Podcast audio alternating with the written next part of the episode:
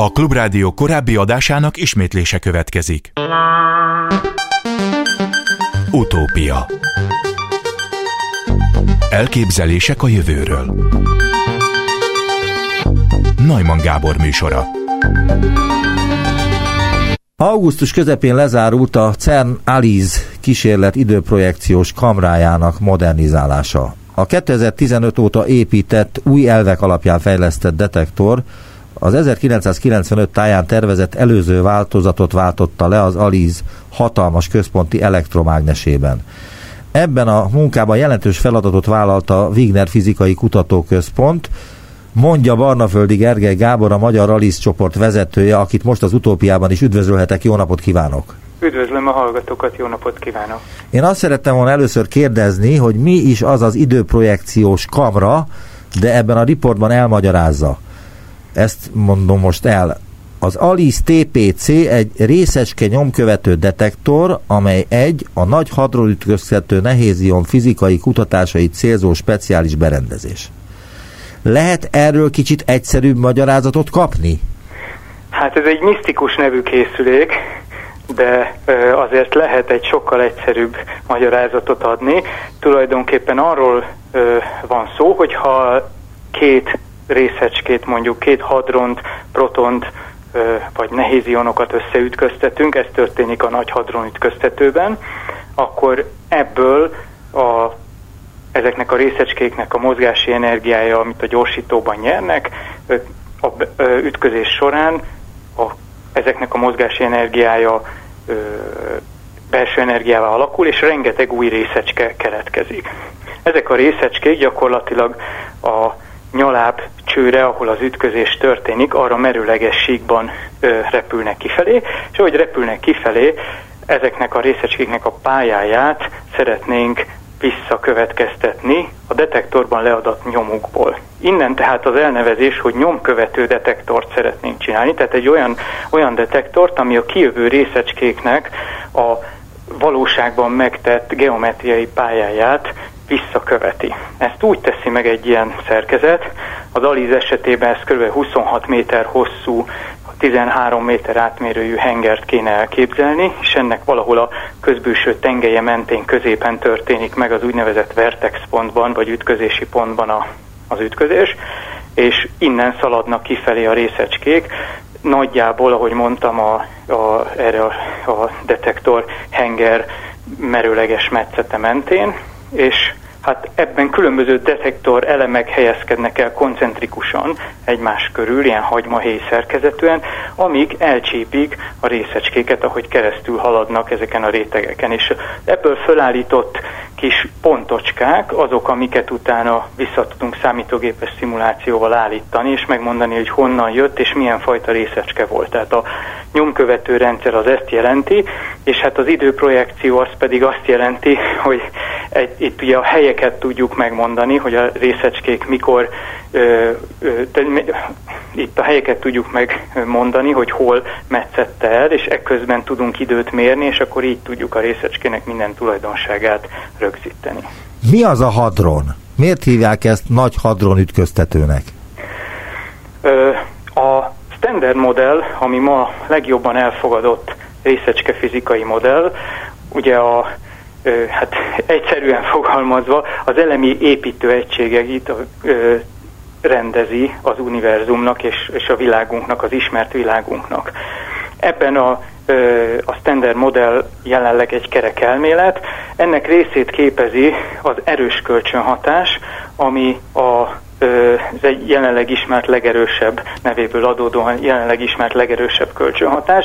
Ezek az alkotó részei, a kvarkok és ezeket összekötő kölcsönható részecske, a gluon, amelyekből különböző hadronikus állapotok épülhetnek föl. Ez kétféleképpen lehetséges, vagy úgy, hogy mondjuk egy kvark és egy antikvark kapcsolódik össze, ezekből lesznek a mezonok, ez a hadronoknak az egyik fajtája, ahol ahogy említettem, egy részecske, antirészecske pár jelenik meg.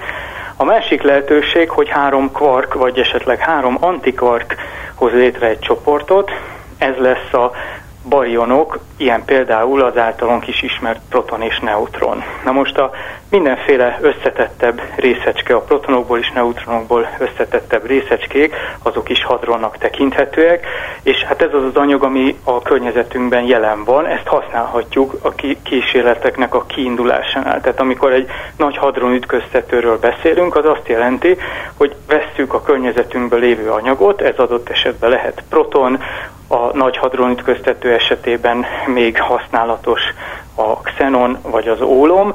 Ezeket ugye elpárologtatják, lecsupaszítják, hogy ionokká váljanak, az ionoknak már van töltésük, azt lehet gyorsítani egy elektromos térben, ez történik a gyorsítóberendezésben, és hát akkor pontosan ezért hívjuk hadronütköztetőnek, hiszen a hadronokat fogja összeütköztetni a kísérletben.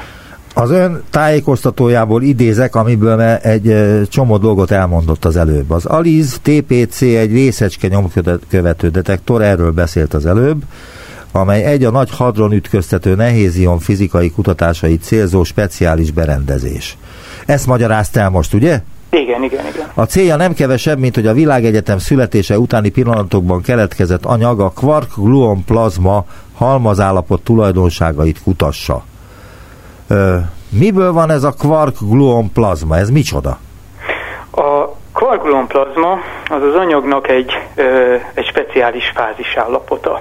Ugye, ha megkérdezünk most úgyis még itt az indiánok nyara tart éppen, az ember boldogan ül ki egy hideg itallal, amiben ott úszik a jégkocka, mondjuk legyen az egyszerűség kedvére egy pohár hideg víz, amiben ott úsznak a jégkockák. Ugye, ha megkérdezem, hogy milyen anyag van a pohárban, a válasz az az, hogy víz.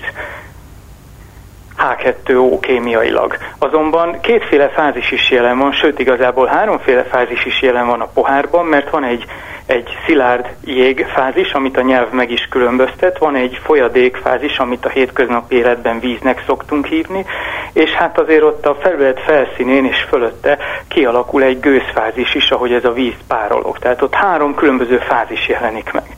Na most ugyanezt lehet átültetni, ezt a képet mondjuk a kvark-gluon plazma esetében. Ahogy elmondtam, a körülöttünk lévő világ az kvarkokból, antikvarkokból, azok ellentétes tulajdonságú részecskéi, és az őket összekötő, vagy az ők közöttük, a kvarkok közötti kölcsönhatást közvetítő gluonok azok, amik fölépítik a látható világunkat. Na most Ez ugye az alkotó elemekből, hasonlóan az előző képhez azt mondtam, hogy a víz, mind a három H2O-ból alakul föl. A körülöttünk lévő világ is kvarkokból és gluonokból áll össze, és hát az a kérdés, hogyha ezeket a kvarkokat és gluonokat sokat összerakunk, akkor, és jól összenyomjuk őket, és ráadásul fel is melegszik, akkor milyen anyag alakul ki ebből?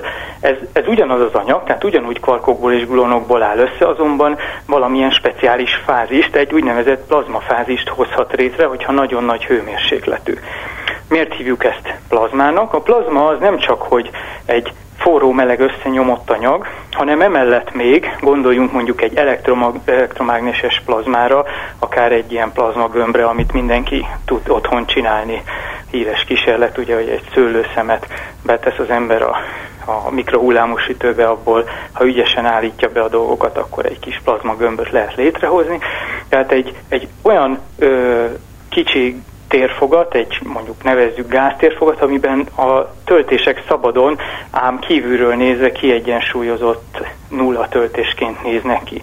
Itt is ez történik, a kvark-gluon plazma fázisban belül a kvarkoknak a jellemző tulajdonsága az úgynevezett színe, az, ami töltésként vesz részt, és ez tölti ki egy viszonylag nagyobb térfogatot. Tehát sok kvark és sok gluon van egybe, ezek termalizáltak, egy hatalmas hőmérsékletű állapotban vannak, nagyon sűrűek, jól össze van nyomva az anyag, és emellett ez a szín tulajdonság megjelenik ott.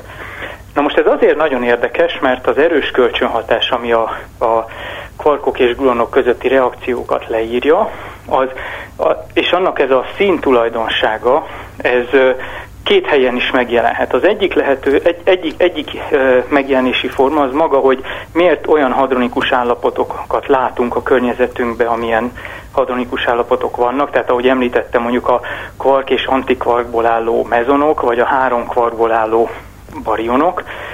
Ezeknél a kvarkoknak van egy speciális töltése, ez egy színtöltés, aminek a szimmetriája az analóg azzal, amit mi a három színkeverésnek vagy RGB színkeverésnek hívunk a hétköznapi életben. Ez egy véletlen, hogy ez ilyen szemléletesen adódik, ezt a természet így alakította ki. Mit is jelent ez? Várjunk csak egy pillanat, megakasztanám, mert önnek lehet, hogy természetesen, nekem nem, hogy ez a három színkeverés, ez mit jelent, mert azt mondja, hogy a Mondom is, tehát arra gondoljunk, hogy színtelen állapotokat szeretnénk létrehozni a keverés, színkeveréssel. Ugye ezt az RGB színkeverésben, ami például az előttünk lévő mobiltelefonoknak a kijelzőjén, vagy egy számítógép monitoron megjelenik, a fehér szint úgy tudom előállítani, hogy a vörös, a zöld és a kék komponenst egyenlő formán összekeverem, és így kapok egy fehér, nevezzük színtelen állapotot. Na most, hogy tudok még szinten állapotot előállítani? Úgy, hogyha egy színt, és hát ez kicsit nehezebb elképzelni, és annak megfelelő antiszint keverem össze, ugye akkor a kettő kioltja egymást, megint csak egy semleges állapotot hozok létre. Ezeket az állapotokat a szaknyelv csoportelméletben szinglet állapotoknak hívja, és az erős kölcsönhatásnak az az egyik különlegessége, hogy csak és kizárólag szinglet állapotokat tudunk megfigyelni a valóságban. Tehát detektorral csak is színszinglet hadronokat tudunk elkapni, amik lehetnek mezonok vagy barionok, azonban az őket alkotó kvarkok a színes tulajdonságuk miatt nem mérhetőek direkt módon. Na most a kvargulomplazma esetében, ugye onnan indult az egész kérdés, a kvargulomplazma esetében szintén az a helyzet, hogy kívülről nézve ez az egész, ez egy nagyobb térfogat, amiben mindenféle szín keveredik és kiátlagolódik benne. Na és akkor az a kérdés, hogy hogyan tudjuk ezt a színes állapotot megmérni mégiscsak. Aha. De miért fontos az például, hogy megtudjuk, mi történt a világegyetem születése utáni pillanatokban? Illetve, hogy tudjuk-e azt, hogy ez mikor volt? Hát, hogy mikor volt, azt elég jól tudjuk kozmológiai modellek alapján, mármint azon a skálán elég pontosan. Ez körülbelül 13,7 milliárd évvel ezelőtt történt az ősrobbanás pillanata. Na most, ha az univerzum fejlődését tekintjük, ezek különböző kozmológiai modellek vannak, amik leírják ennek a fejlődését. Az első milliómod másodpercekben, az első mikromásodpercekben egy nagyon speciális anyag alkotta az univerzumot, és ez volt a kvargulomplazma állapot. Csak hogy az időskálát szemléltessem, a híres mondás, hogy az első 3 perc volt az az időtartam, tehát 180 másodperc, most nagyon durván fogalmazva, amikor az első atomok létrejöttek, az első atommagok létrejöttek. Tehát igazából nagyon gyors volt a kezdeti fejlődése az univerzumnak, aztán a fokozatos tágulás és ülés során jutottunk el oda, hogy aztán galaxisok jöhessenek létre, azon belül létrejöhessenek bolygók, bolygórendszerek, csillagok, és hát rajtuk az élet. Na most, amiért fontos nekünk ez a kezdőállapot, hogy miután ebből a relatíve kicsi térfogatú, különösen asztrofizikai idős térskálán nézve kicsi térfogatból kiinduló táguló hatalmas anyagmennyiség és energiamennyiség, ez milyen tulajdonságokkal rendelkezett, mert ez mindenképpen meghatározza a későbbi fejlődését. És akkor, hogyha ennek a tulajdonságait mi pontosan meg tudjuk nézni, meg tudjuk becsülni, akár úgy, hogy így újra csináljuk ezt az állapotot a nagy hadronütköztető kísérleteiben, akkor későbbiekben meg lehet mondani, hogy hogyan fejlődhetett az univerzum, ha ilyen tulajdonságú volt, illetve azt is megmondhatjuk, hogy ha picit másmilyen tulajdonságú lenne, akkor milyen lehetne még az univerzum szerkezete. Tehát a CERN-ben voltaképpen azt a helyzetet szeretnék reprodukálni, ami az ősrobbanáskor megtörténhetett. Így van, ezért is hívjuk ezeket, ugye nagy boomnak hívjuk magyarul a Big Bang, most már ez is eléggé elterjedt a sorozatnak köszönhetően a hétköznapokban, tehát a nagy durranás vagy ősrobbanás, és azt szoktuk mondani, hogy ezekben a nagy energiás nehézion-fizikai ütközésekben, tehát amikor nehéz atommagoknak az ionjait, ólom vagy aranyionokat ütköztetünk össze, vagy úgy is mondhatom, hogy ólom vagy arany atommagokat ütköztetünk össze, akkor mi ilyen kicsi bummokat, tehát ilyen kis ősrobbanásokat hozunk létre. El lehet-e magyarázni laikusoknak is azt, hogy hogyan és hol történik az ütköztetés? Hát maga az ütköztetés, miért van szükség ilyen hosszú csőre, 23 kilométeres csőrendszerre?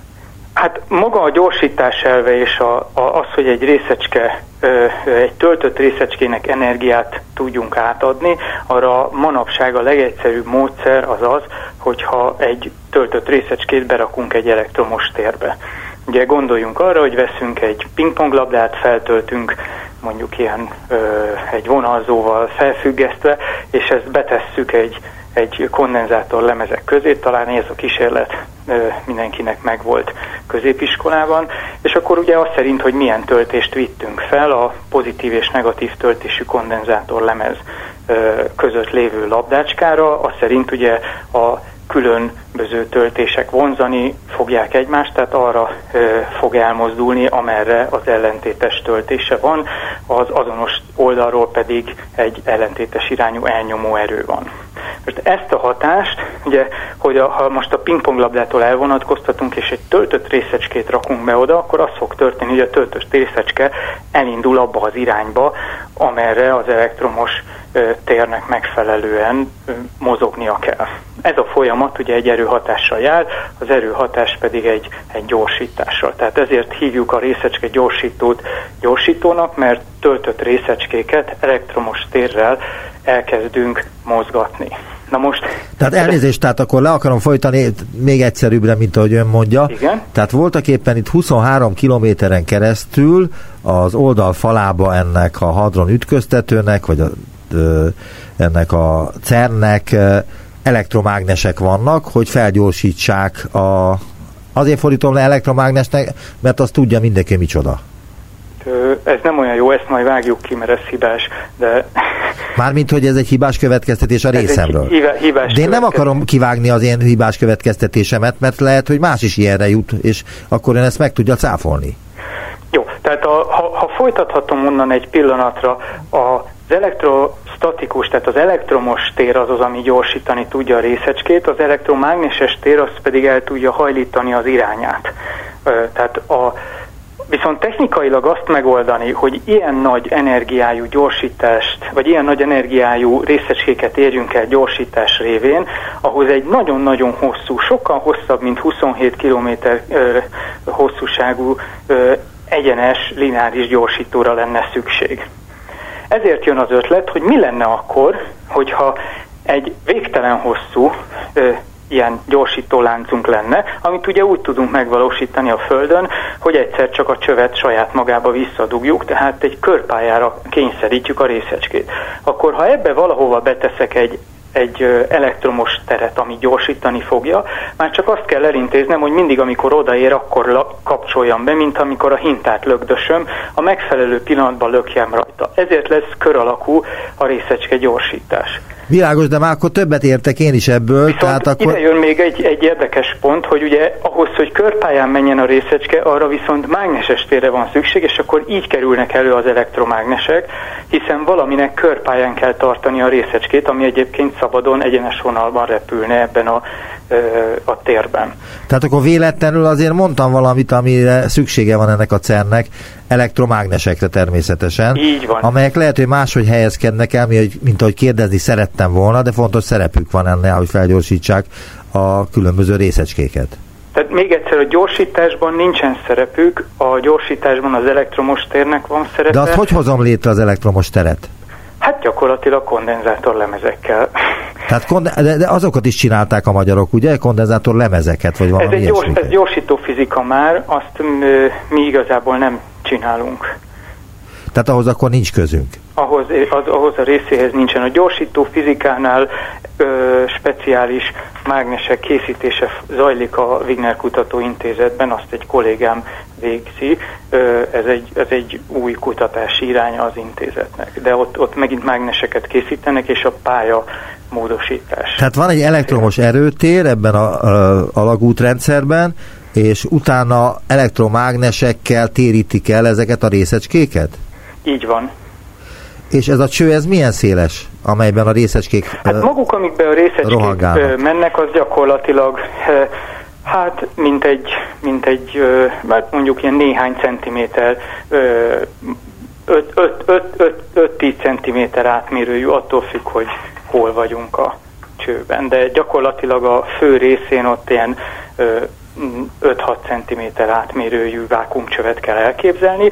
E körül helyezkednek el az elektromágnesek, nagyon speciálisan felfűzve, úgyhogy maga egyébként dupla nyaláb van, tehát két nyaláb van egymás mellett, tehát két ilyen vákuumcső van egymás mellett, és akkor e köré, az egész köré vannak az elektromágnesek elhelyezve, és úgy az egész az körülbelül egy ilyen jó masszív csatornacső méretű, tehát egy olyan 60-80 cm átmérőjű masszív csövet ad. Utópia. Továbbra is Barnaföldi Gergely Gábor a vendégem, aki a Wigner Fizikai Kutatóközpont részecske és magfizikai intézetének a csoportvezetője és a magyar ALICE csoport vezetője is egyben. A TPC, önt idézem, a TPC korábbi változatában úgynevezett sokszálas proporcionális kamrákból épültek fel, amelyek összesen 72 részből álltak. Az ALICE TPC továbbfejlesztése során most ezeket a tortaszeleteket felváltották egy új, az úgynevezett gázelektron sokszorozó technológián alapuló elemek. A GEM-nek hívják ezt. A GEM technológia fontos eleme a mikrostruktúrás detektorfejlesztésnek, amelyeket a CERN az RD51 együttműködés keretében tökéletesített. Ebben a munkában részt vett a Wigner FK-ban Varga Dezső vezetésével működő innovatív gázdetektorok lendületkutatócsoport is, de pontosan milyen munkában vettek részt a magyarok, és miért pont a magyarok végezték el ezt a munkát? Nagyon bonyolultul mondtam el, de ön írja ezt le, és ezt idéztem. Ha megtenné, hogy még ezt is egy kicsit megmagyarázza, azt nagyon megköszönném. Hogyne, természetesen. Tehát a Magyar ALICE csoport az egy olyan 20-30 főből álló része az ALICE kollaborációnak, ami egyébként 1970-valahány tagból áll, ez mindig változik, de körülbelül ennyi egy ilyen nagy kollaborációnak a mérete, ahol mindenkinek megvan a maga feladata. Egy-egy ország, vagy egy-egy egyetem, vagy egy-egy kisebb, vagy nagyobb csoport az arra vállalkozik, hogy bizonyos fajta kísérleti módszereket, kísérleti berendezéseket kifejlesszen. Ezek a kutatásfejlesztések azok, amik előre viszik a kísérletet, tehát van valami kényszer, szeretnénk megmérni valamilyen tulajdonságát mondjuk a karbolonplazmának, és ahhoz kell egy detektort tervezni. De hát látható, hogy az egy ilyen méretű detektor, ahogy mondtam, 26 méter hosszú, 13 méter keresztmetszetű, ez nem egy emberes feladat. Tehát ami jellemző nálunk, hogy nem egy angolul tabletopnak, magyarul úgy lehetne fordítani, hogy nem egy asztalon elférő kísérletről van szó, hanem egy sokkal nagyobb berendezés. Most ezeknek az elkészítése egy logisztikai feladat, tehát itt nem tudja egy csoport a teljes egész munkát elvégezni, akkor mindig szét van osztva közöttünk. Azok a csoportok kapják meg ezeket a feladatoknak, amelyek már régóta rendelkeznek olyan szakértelemmel, ami az adott speciális detektor résznek a különlegessége. Most nálunk az innovatív gázdetektorok lendületkutatócsoportban Varga Dezső évtizedek óta foglalkozik gáztöltésű detektoroknak a fejlesztésével. Ugye korábban ez nagyon sokáig az egyébként Nobel-díjjal jutalmazott sokszálas kamra, ez a multiwire proportional chamber, vagy sokszálas kamra magyarul. Ezeknek a fejlesztése volt az, ami egy nagyon jól működő irány volt. Azonban most az LHC gyorsítónak a fejlesztései miatt ez a technológia már nem alkalmazható, mert túl gyorsan jönnek a részecskék ahhoz, hogy minden egyes ütközést rögzítsen az ALICE detektor. Ezért kellett egy másik technológia. Elnézést, megkérdezném, milyen gyorsan jönnek ezek a részecskék? Hát a jelen új fázisban a proton-proton ütközés esetén 2 MHz-el, ami azt jelenti, hogy 2 millió részecske jön, vagy 2 millió ütközés történik másodpercenként. Amikor ólom-ólom ütközéseket csinálunk, az picit összetettebb folyamat a gyorsító oldalról, akkor 50 000 ütközés történik másodpercenként. Hát de milyen gyorsan jönnek ezek a részecskék ebben a nagy csőben?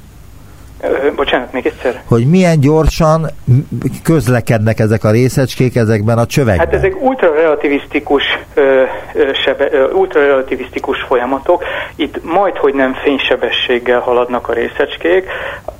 Tömeges részecske nem tud a fénysebességgel haladni, de nagyon közel hozzá, azt szoktuk mondani, hogy sok 9-esre, ami azt jelenti, hogy 99 egész, és akkor utána még sok-sok 9-est odaír az ember, annyi százalékra megközelítjük a fénysebességet, és tehát majd, hogy nem fénysebességgel mennek a részecskék, és amikor összeütköznek, az ütközés után is elég szintén relativisztikus, ultrarelativisztikus sebességekkel mennek.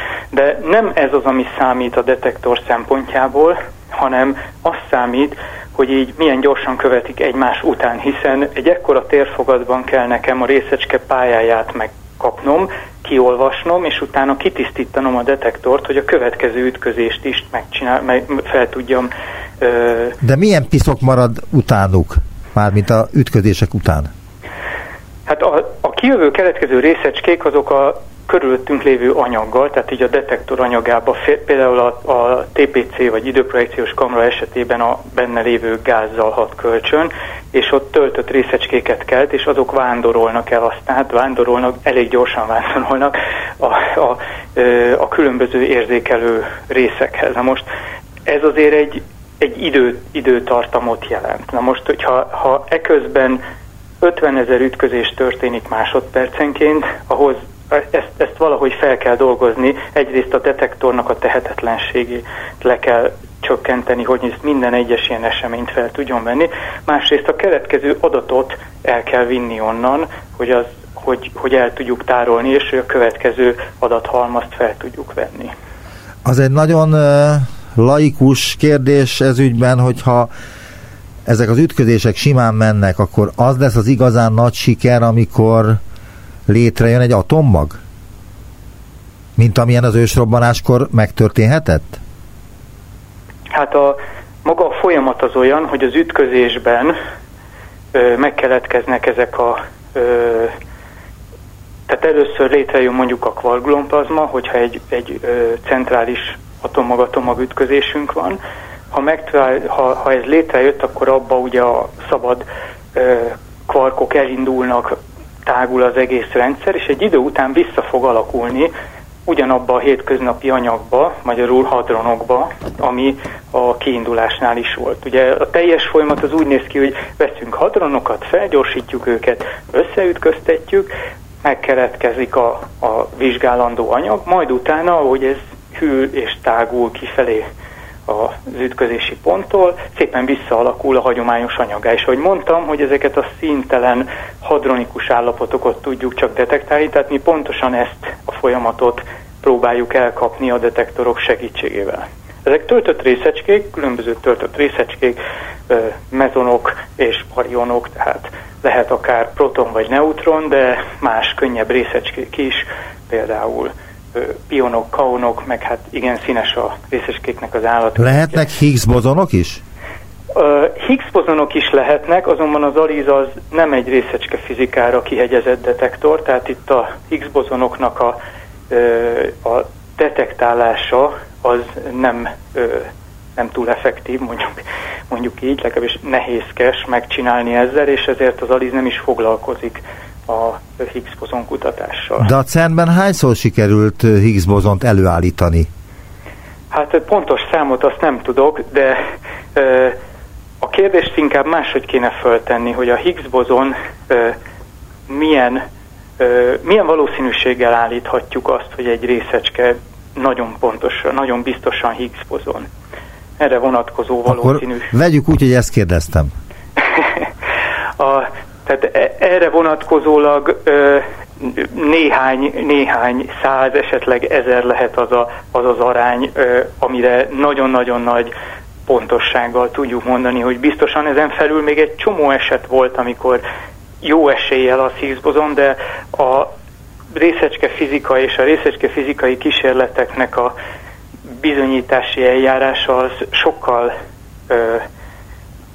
szigorúbb, mint mondjuk a hétköznapi életben való mindenféle döntéshozatal. Gondoljunk csak egy piros lámpánál, amikor az ember állítja, hogy az még csak éppen sárgult. Na, ilyen nem lehet a részecske fizikába. A részecske fizikában nagyon-nagyon pontosan kizárva mindenféle külső hatást meg kell mondanunk, hogy az biztos, hogy az egy olyan részecske volt, hiszen ez fogja a további elméletek alapját képezni. Miből van több az univerzumban? Anyagból vagy antianyagból? Ez egy jó kérdés. A válasz a mérések alapján jelen pillanatban az, hogy az anyagból van a több, és a kérdés inkább azért érdekes, hogy alapvetően a részecskefizikai elvek, törvények, azok megengednék mind a két állapotot tetszőlegesen. Tehát valahol az univerzum fejlődése során, vagy talán még korábban eldőlt, hogy mi az egyikből épülünk föl, és miután ebből van több, ezért ezt elneveztük magunknak anyagnak, és a másikat meg antianyagnak, de ugye ha abból lenne több, akkor azt hívtuk volna anyagnak. Tehát ez egy de mi a különbség a kettő között? Tehát, hogy tud-e mondani olyan dolgot, ami antianyagból van, ellentétben az anyagból lévő anyagokkal? Erre viszonylag egyszerű mondani egy példát. A részecske fizikában, ha van egy tulajdonsága a részecskéknek, például mondjuk vegyünk egy elektront, az elektronnak van valami tömege, van egy töltése, negatív töltése van. Ennek az elektronnak az antirészecskéje az egy olyan tulajdonságú részecske, ami ugyan tömegében azonos vele, de a töltése ellentétes, ezt a részecskét pozitronnak hívjuk. Tehát itt a viszonylag egyszerű dolog, hogy az elektronnak az antitestvére az a pozitron, ami abban különbözik tőle, hogy a töltése ellentétes. Például, na most ugyanígy például egy proton esetében, a protonról tudjuk, hogy pozitív töltésű, és annak is van valamilyen tömege. Van antirészecskéje a protonnak, ezt úgy hívják, hogy antiproton, és ebben ellentétes töltésű, tehát vicces módon a proton itt negatív töltésű. Az antiproton az negatív töltésű lesz. Most ha egy részecske és egy antirészecske összetalálkozik, akkor általában úgynevezett annihiláció következik be, ami azt jelenti, hogy eltűnik a két állapot, és egy kisugárzott energia formájában távozik. Nukleáris eseményekkor ilyen események zajlódnak le? Ezt így nem pontosan értem. Talán inkább úgy fogalmaznék, hogy mi mindig anyagot ütköztetünk ezekben az ütközésekben. A CERN-nek van egy olyan kísérlete, ahol anyagot és antianyagot is előállít, és ezekkel folytat különböző dolgokat, de az nem a mi kísérletünk. Mi mindig anyagot ütköztetünk, viszont az anyagban történő ütközések során keletkeznek részecskék és antirészecskék is, amik aztán vagy összetalálkoznak és sugárzás formájában jelennek meg a végállapot végén, de az is lehet, hogy sikerül megmérni őket, de készülnek, tehát az ütközésekben létrejönnek ilyen részecskék és antirészecskék, amiket nagyon jól meg tudunk mérni. Ez nagyon fontos egyébként a mérések szempontjából. Tehát a rádióaktivitásnak semmi köze nincs a CERN-ben zajló kutatáshoz? Ilyen formában nincsen. Hanem milyen formában van? Hát annyiban, hogy a rádióaktivitást leíró gyenge, elektrogyenge kölcsönhatás, az a négy alapvető kölcsönhatás egyike, és hát ugye az is bizonyos folyamatokban szerepet játszik, de nem elsősorban a hadronikus folyamatokban, amiket mi a hadronütköztetőkben végzünk, ezek a folyamatok nálunk az ALICE-ban nem vesznek részt. Léteznek-e úgynevezett extra dimenziók, ahogy a húrelméletben is erről lehetett olvasni annak idején? Hát reméljük, erre az adekvát válasz az az, hogy reméljük léteznek ilyenek. A jelenlegi tudásunk szerint a standard modell az, ami a részecskefizikai világképünket leírja. Ebbe belefér az összes általunk ismert részecske, és egy nagyon szép, egységes elmélet írja le. Ennek azért vannak hiányosságai, amik arra utalnak, hogy ugyan nagyon jól működik a nagyon sok folyamat leírására, de azért vannak nyitott kérdések. Na most a kérdés az az, hogy vajon egy másik elmélet az az, ami még jobban le tudná ezt írni, és hogy erre utalnak-e valami jelek. A nagy hadronütköztető következő időszakában, mérési időszakában az egyik cél, hogy a standard modellen túli, ezt angolul Beyond Standard Modelnek hívják, elméleteket teszteljük. Ezek között van olyan, amelyik azt mondja, hogy a részecskék adott esetben interpretálhatók magasabb dimenziójú állapotokként, és hát ez is kérdés, hogy ezt olyan le lehet-e tesztelni, és meg lehet-e mérni.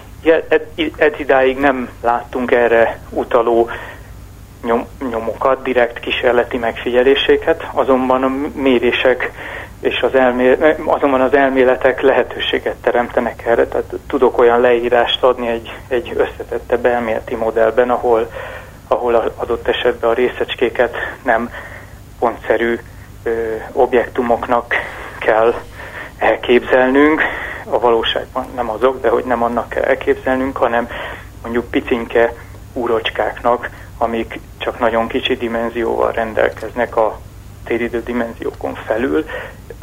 Ezek elméleti modellek. A kérdés, hogy a következő 10-20 évben ezekre tudunk-e olyan kísérletet mutatni, ami egyértelműen megmutatja, hogy ez tényleg így van, és nem csak egy matematikai modell. A nagy hadronütköztető kritikusai között az az érv is szerepel, hogy bizonyos elméletek szerint a meginduló kísérletek során fekete lyuk is keletkezhet, amely aztán elnyeli az egész Földet. Miért nem tud ez megvalósulni?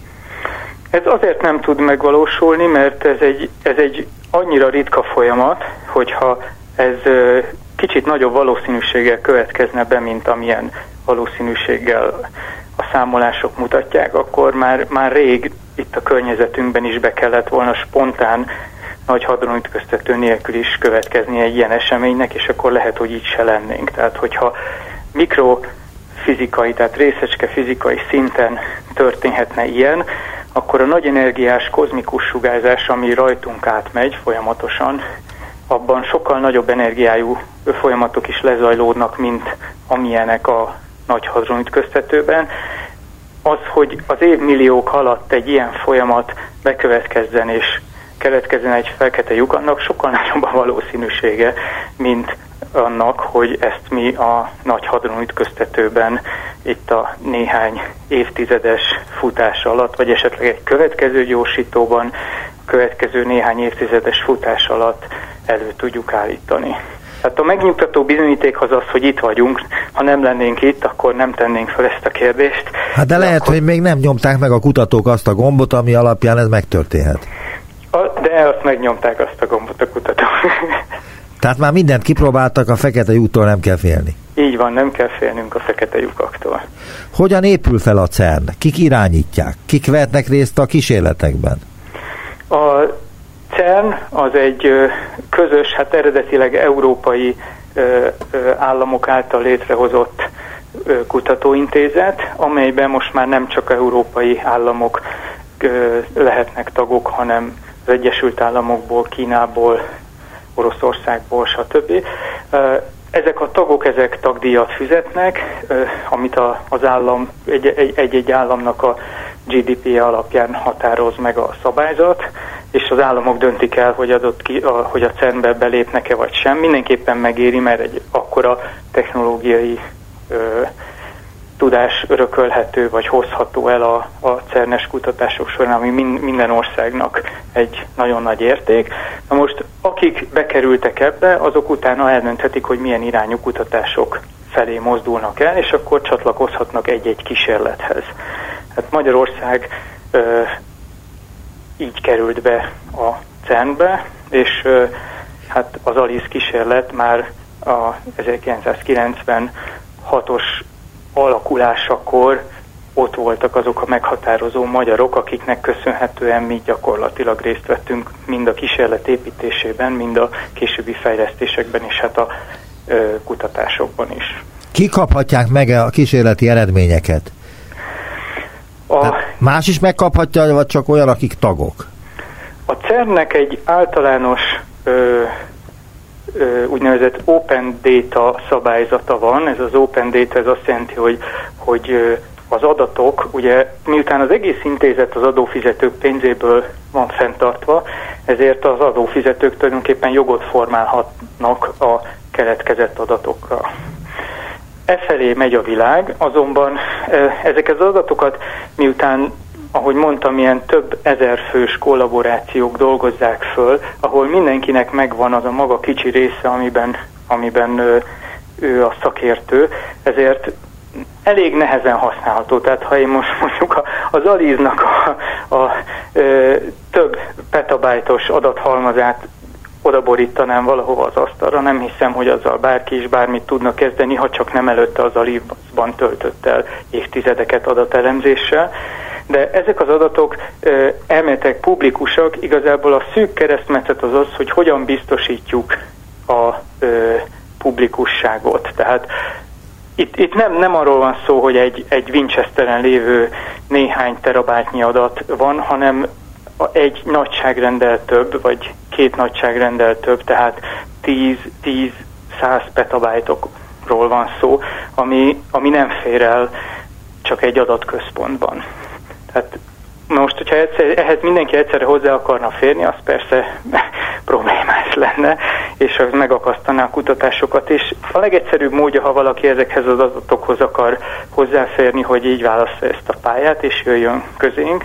A másik lehetőség, hogy a tudományos ismeretterjesztés részeként ezekből az adatokból szoktunk teljesen publikussá tenni olyan részeket, amit aztán akár diákok képzésére, akár egyetemi, akár középiskolás szinten oktatásban tudunk használni, és akkor ha ezen megedződik valaki, akkor utána tényleg hozzá tud férni azokhoz az adatokhoz, de nem titkosak az adatok, tehát tulajdonképpen ha valaki kérni, akkor hozzáférhetne. Tehát a CERN adatai azok közkincsé válnak magyarul? Előbb-utóbb közkincsé válnak, igen. Az, hogy hogyan érhetőek el direkt módon, az egy kérdés, de igazából nem a nyers adat az, ami a publikus szempontból érdekes, hanem az azokban talált kísérleti eredmények, és az pedig publikus, hiszen minden olyan publikáció, ami a CERN-hez kapcsolódik, az ingyenesen elérhető a világhálón teljes terjedelmében, tehát nincsenek titkok. Azt lehet tudni, mennyibe kerül a CERN fenntartása? Ez jó kérdés, ezt nem tudom. Jó lenne-e, ha sokkal nagyobb lenne a CERN, tehát nem 27 kilométer hosszú, hanem 500 kilométer, vagy 10.000 kilométer hosszú lenne. Ez a cső, amiben az elektronok, illetve a részecskék száguldoznak. Pontosan, a jövőben mutat ez a kérdés. A CERN tervezi egyrészt egy újabb fejlesztését ennek a jelenlegi gyűrűnek. Itt a gyűrű mérete nem változik, csak még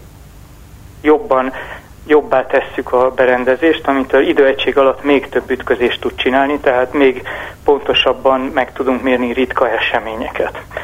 A másik irány azonban az, egyrészt maga a gyorsító technológia is fejlődik, tehát lehet esetleg másfajta gyorsítót csinálni, ami visszatér az alapokhoz, és egy mégiscsak egy lineáris jellegű gyorsító, de lehet csinálni egy még nagyobb gyorsítót, amivel mondjuk ezeket a standard modellen túlmutató méréseket el tudjuk majd végezni.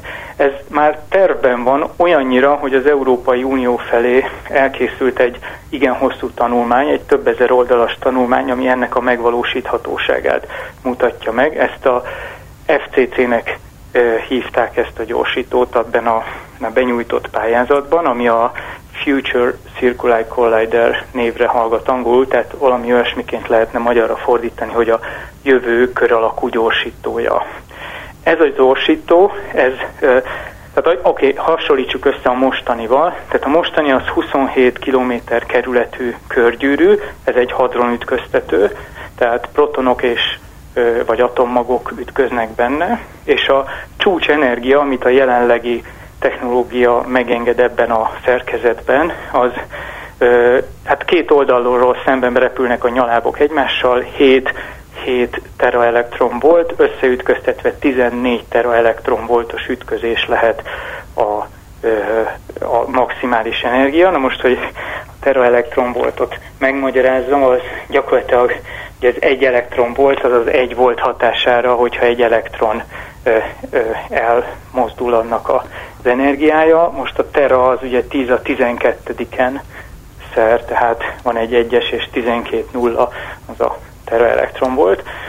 Tehát ha abba gondolkozunk, hogy ez még egyszer 27 km kerületű és 14 tera elektron volt a maximális ütközési energiája, akkor a következő gyorsító az FCC, az már olyan 80-100 kilométeresre van tervezve, a pontos tervek olyan 80 kilométer körül vannak, és hát ebben akár 100 teraelektronvoltos ütközéseket is el lehet érni. Ami nagyon érdekes, hogy ugye egy gyakorlatilag háromszor olyan hosszú, hogyha a kerülete mentén nézem, gyorsítót kell építeni, és az csak így 10-szer, tehát egy nagyságrendel nagyobb ütközési energiákat tesz lehetővé a gyorsítóban. Ez annak köszönhető, hogy ez egy nagyon-nagyon csúcs technológia, aminek minden centimétere, minden millimétere igen erőteljesen befolyásolja az egész szerkezetnek a működését és teljesítményét. Nagyon szépen köszönöm az interjút, nem állítom azt, hogy én most ripstrops megértettem azt, hogy mi történik a CERN-ben, illetve hogy milyen, hogyha két részecske találkozik, és akkor abból mi keletkezik, de feltételezem, hogy egy picit azért többet konyítok már a részecske gyorsítóhoz, a nagy hadronütköztetőhöz, mint ezt megelőzően, és remélem, hogy a hallgatók is így vannak ezzel. Nagyon szépen köszönöm Barnaföldi Gergely Gábornak, a Wigner Fizikai Kutatóközpont részecske és magfizikai intézet csoportvezetőjének, a Magyar ALICE csoportvezetőjének az interjút. Viszont hallásra! Köszönöm szépen én is, viszont hallásra!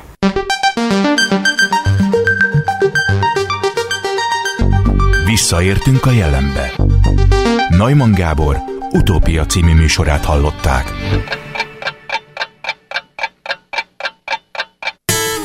A Klubrádió korábbi adásának ismétlését hallották.